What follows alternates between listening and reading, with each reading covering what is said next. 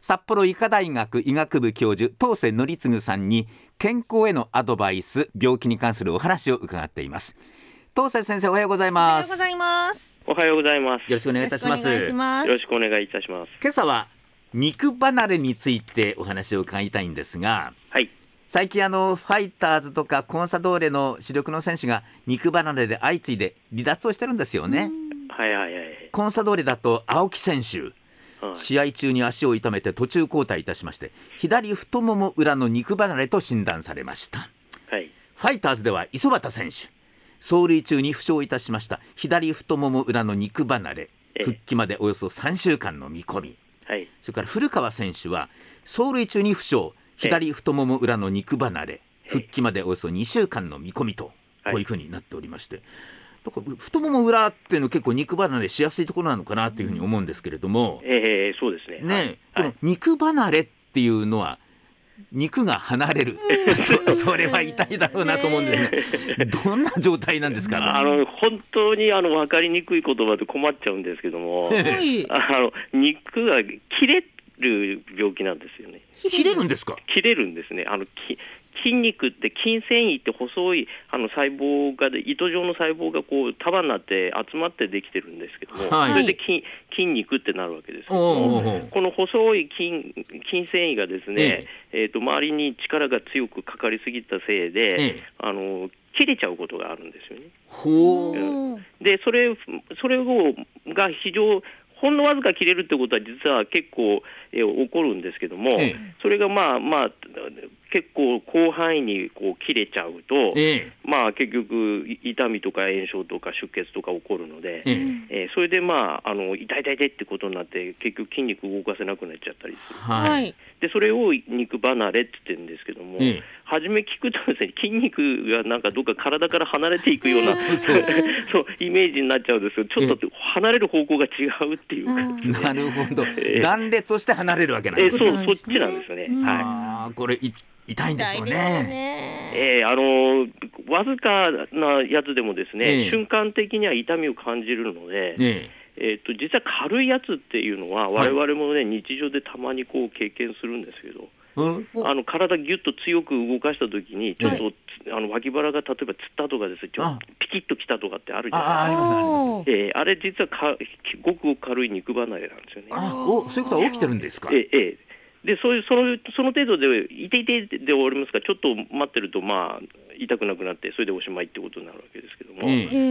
スポーツ選手みたいな力がものすごく、筋肉の力がもともと強いとですね、ははい。えーその切れ方が容赦ないんですね、 それねでバチあもう束になって切れちゃうので、あえーそれでものすごく痛くなるし、うんば場合によってはその筋肉の周りに血管走ってるんですけど、ーええその血管も一緒に破けちゃうので。うわーえでそうすると筋肉の中に出血するから腫れたりですうんね、炎症起きたりして、ええひどい場合はその筋肉自体本当に断裂してくるので、えその出血がですね皮膚の下に出てくるんですよね。ええー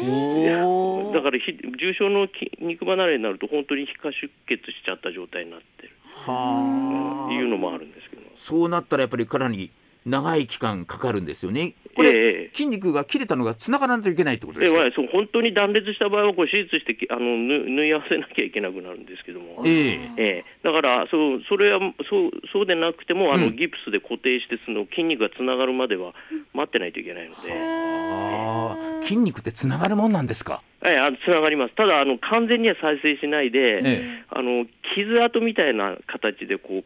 つながるんですよね。ええなので、その筋肉、肉離れしたところの周りの筋肉は硬い、その硬くない部分になって、その治ったところだけ硬い部分になるので、ええあのその周りのところでも今度は肉離れしやすくなるんで、肉離れって再発しやすいって、プロの選手はよく言いますよね。ね。あの同じ選手がねえねえまたみたいなそうね。あまた肉離れってのありますええええそれはそれが理由なんです。なるほどあーあの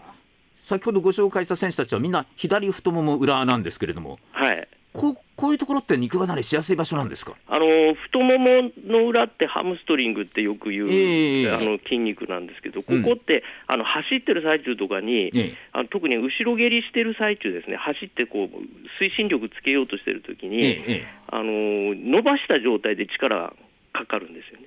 後ろ蹴りっていうのはこうキックするってことキでッすク、け蹴り上げるときですね、はいはいはい走ってるときに、ええ後ろに蹴り上げるときに、ええあの結局、足が伸びた状態になってますよね、はいでそれでぐっと踏ん張って蹴りますよね。はいなのであの、結局、筋肉が伸びた状態でさらに引っ張られるっていう力がかかるんで、ええでふ後ろ側ですね、太あのはその後太ももの裏側か、ふくらはぎあたりえにえええ肉離れ大きいの多いんですね。あうんーだいたいこの太もも裏とあと脇腹ですねよく選手たちがねあそれはあの聞きますプロ野球の選手多いんですけど、あのスイングのせいですね、あひねるかバットをええこうバットで、えええあええー力入りますもんえね。えだからあのスイングの場合は、ええあの特一番多いのは大リーグの選手なんですけど、ええええとにかくホームランバンバンあのかっ飛ばすような選手ほど、うんあの空振りやった時にあのわ脇腹ややっちゃうんです。ああ、グ空振りかええ、ッかそう当たらないとそのままねじ力がグリッとねじられるそ感うじそうそうみになたいるんらでしすいんかです。ね。それでねあーこうバシッといくらしくて。ああ痛い。じゃあ脇腹痛める人は空振りが多いってことなんです ね。まあでもそういうことがあります。やっぱりこうそういう極端に力がかかると肉離れになるということなんですね。そうですね。特にこの筋肉体を伸ばした方ところうんの筋肉に力が入る場合に危ないって言われてる。ああうん一般生活私たちしててそういう肉離れになることってありますか。えー、とだからその、我々スポーツをあまりやってない人間だと、ですね、ええほとんどの場合はピキって言っておしまいですうんね、それだけ、あピピキぐらいですねええピキぐらいでおしまいですね、ええよっぽどでない限り、ええなんか、それこそあのおとずっと仕事してなかったお父さん、あの運動してなかったお父さんがですね、はいあの運動会にたまに出たとかって、えええ そういう時には起こすことはありますけれどもね、あああーやっぱ人前だから無理しちゃい ますええよそうね。無理しちゃうってことですね。はい張ねり切っちゃってえねそ。うはい足が全然動いて ないのうに一生懸命動かそうとするとそういうことになる可能性はあるというこはいと。はい、そうですね。ねはいあそうですよ運動会まもなく小学校運動会近いですのでね運動会シーズお気をン。つけいただきたいです。はいそう